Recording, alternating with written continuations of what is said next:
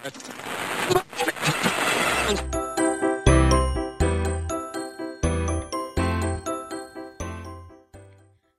الله الرحمن الرحیم. سلام. من فرانک باباپور هستم و اینجا قسمت ششم از فصل دوم پادکست سیگنال.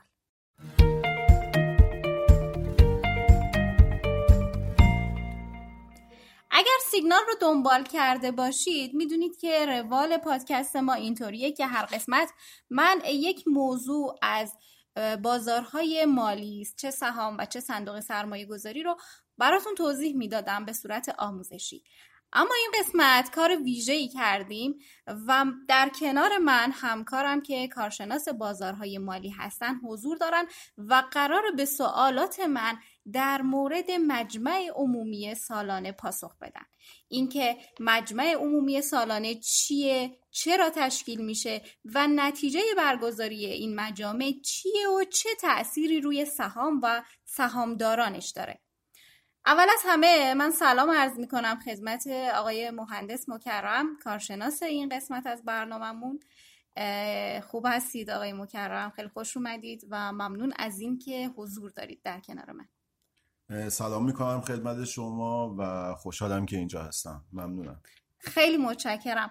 برای اولین سوال لطفا بگید که مجمع عمومی سالانه اصلا چی هست؟ بله. در تمام شرکت ها با تصمیمات کلی که به وسیله مدیران اخذ شده و همچنین خط مش سالیانه به اطلاع و تصویب سهامداران برسه. دارندگان سهام شرکت مایلن که از امور کلی شرکت اطلاع پیدا بکنند و مجمع عمومی سالیانه یا مجمع عادی سالیانه که از اجتماع صاحبان سهام تشکیل میشه تنها وسیله که دارندگان سهام می‌تونن نظر خودشون رو اعمال بکنن. مجمع عمومی سالیانه در واقع سالی حداقل یک بار باید تشکیل بشه و با حضور بیش از نصف دارندگان سهام شرکت رسمیت پیدا می‌کنه. و اگر در اولین دعوت حد نصاب لازم حضور نیافتن مجمع برای بار دوم از سهامداران دعوت به عمل میاره. و با حضور هر ده صاحبان سهام جلسه رسمیت پیدا می‌کنه و شروع میشه. در حالت کلی این مجمع برای انتخاب و عزل مدیران و بازرسان و تصویب گزارش های مالی تشکیل میشه. درسته خیلی ممنون. و غیر از این چه تصمیماتی توی این مجمع گرفته میشه؟ بله ممنون از سوال خوبتون. همونطوری که گفتم این مجمع سالیانه حداقل یک بار باید برگزار بشه. و قبل از برگزاری مجمع شرکت باید گزارش های هیئت مدیره صورت های مالی حسابرسی شده و میزان سود تقسیمی مد نظر خودش رو از طریق سایت کدال اعلام بکنه. و زمان و مکان برگزاری مجمع رو از طریق آگهی دعوت مجمع عمومی سالیانه به اطلاع سهامداران برسونه. همچنین توی آگهی دیگه زمانبندی پرداخت سود و نحوه و زمان دریافت سود نقدی اعلام میشه. در مجمع عمومی سالیانه علاوه بر تعیین میزان سود نقدی به ارائه و تصویب صورتهای مالی گزارش مدیران پاداش هیئت مدیره و تعیین حسابرس می‌پردازند. درسته من سوالی که برام پیش اومد اینه که آیا همه سهامدارا می‌تونن توی این مجمع شرکت کنن و چجوری باید برای شرکت توی این مجمع اقدام کنن؟ بله تمام سهامداران شرکت می‌تونن در مجمع حضور پیدا بکنن. و هر سهامداری که مایل به حضور در مجمع باشه باید با مراجعه به دفتر عموم سهامداران شرکت مجوز ورود به مجمع رو بگیره. در واقع فقط سهامدارانی می‌تونن تو مجمع شرکت کنن که مجوز ورود در مجمع رو داشته باشن. بسیار عالی. یک صحبتی در مورد سود داشتید. اینکه مجمع در مورد سود نقدی پرداختی هم تصمیم گیری می‌کنه. این سود نقدی دقیقا چیه و به سهامدارا تعلق می‌گیره مشخصا؟ چجوری باید اقدام کنند برای دریافت این سود؟ ممنون از سوال خوبتون. در واقع این سوال خیلی از تازه واردانه به بورس هست. بله. یه توضیح کلی من بدم ابتدا. معمولا نماد شرکت ها جهت تشکیل مجمع عادی سالیانه دو روز کاری قبل از تشکیل مجمع بسته میشه.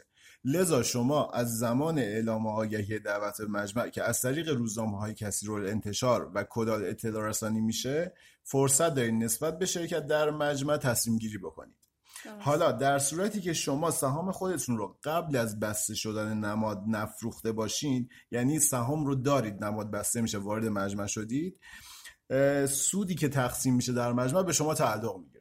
یعنی شما در صورتی که سهامدار شرکت باشین و با سهامتون به مجمع رفته باشین اون سودی که تقسیم میشه در مجمع به شما هم تعلق می‌گیره. یعنی حتما باید برم مجمع تا سود بهم به تعلق بله بگیره؟ بله. شما باید حتما قبل از مجمع سهم رو داشته باشید و نفروخته باشید. آها.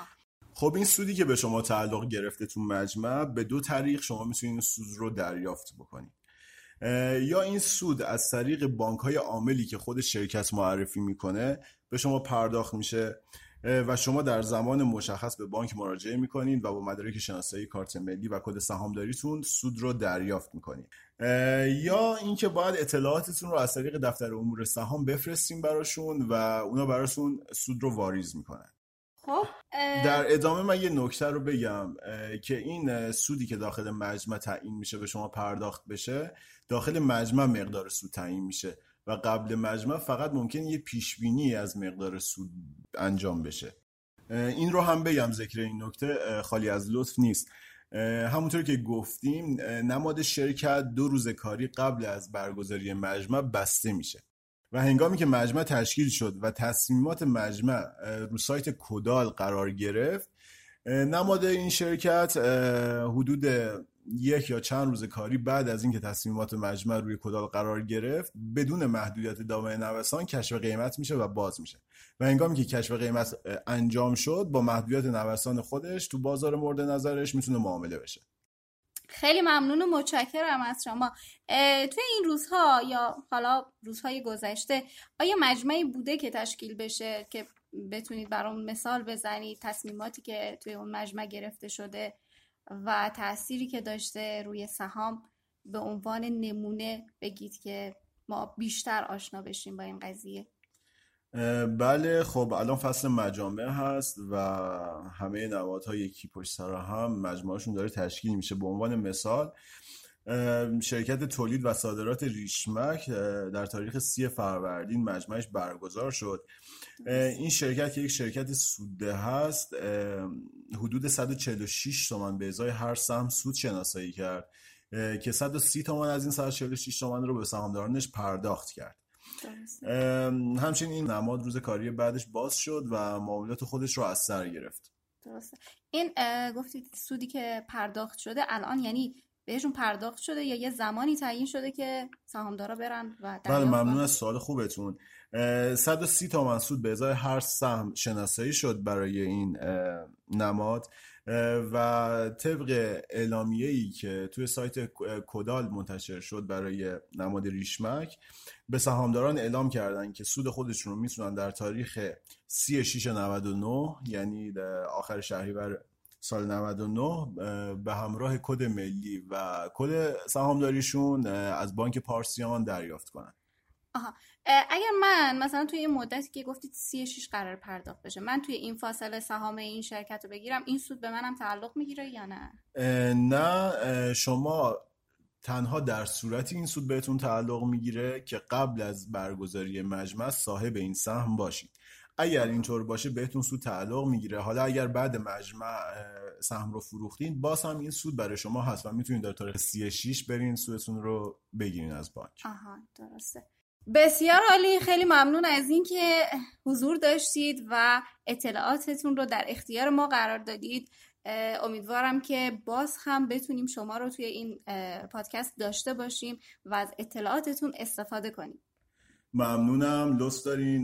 منم تشکر می‌کنم که من دعوت کردین و امیدوارم صحبتهایی که کردیم برای شما و سرمایه گذاران مفید بوده باشه. حتما اینطوره.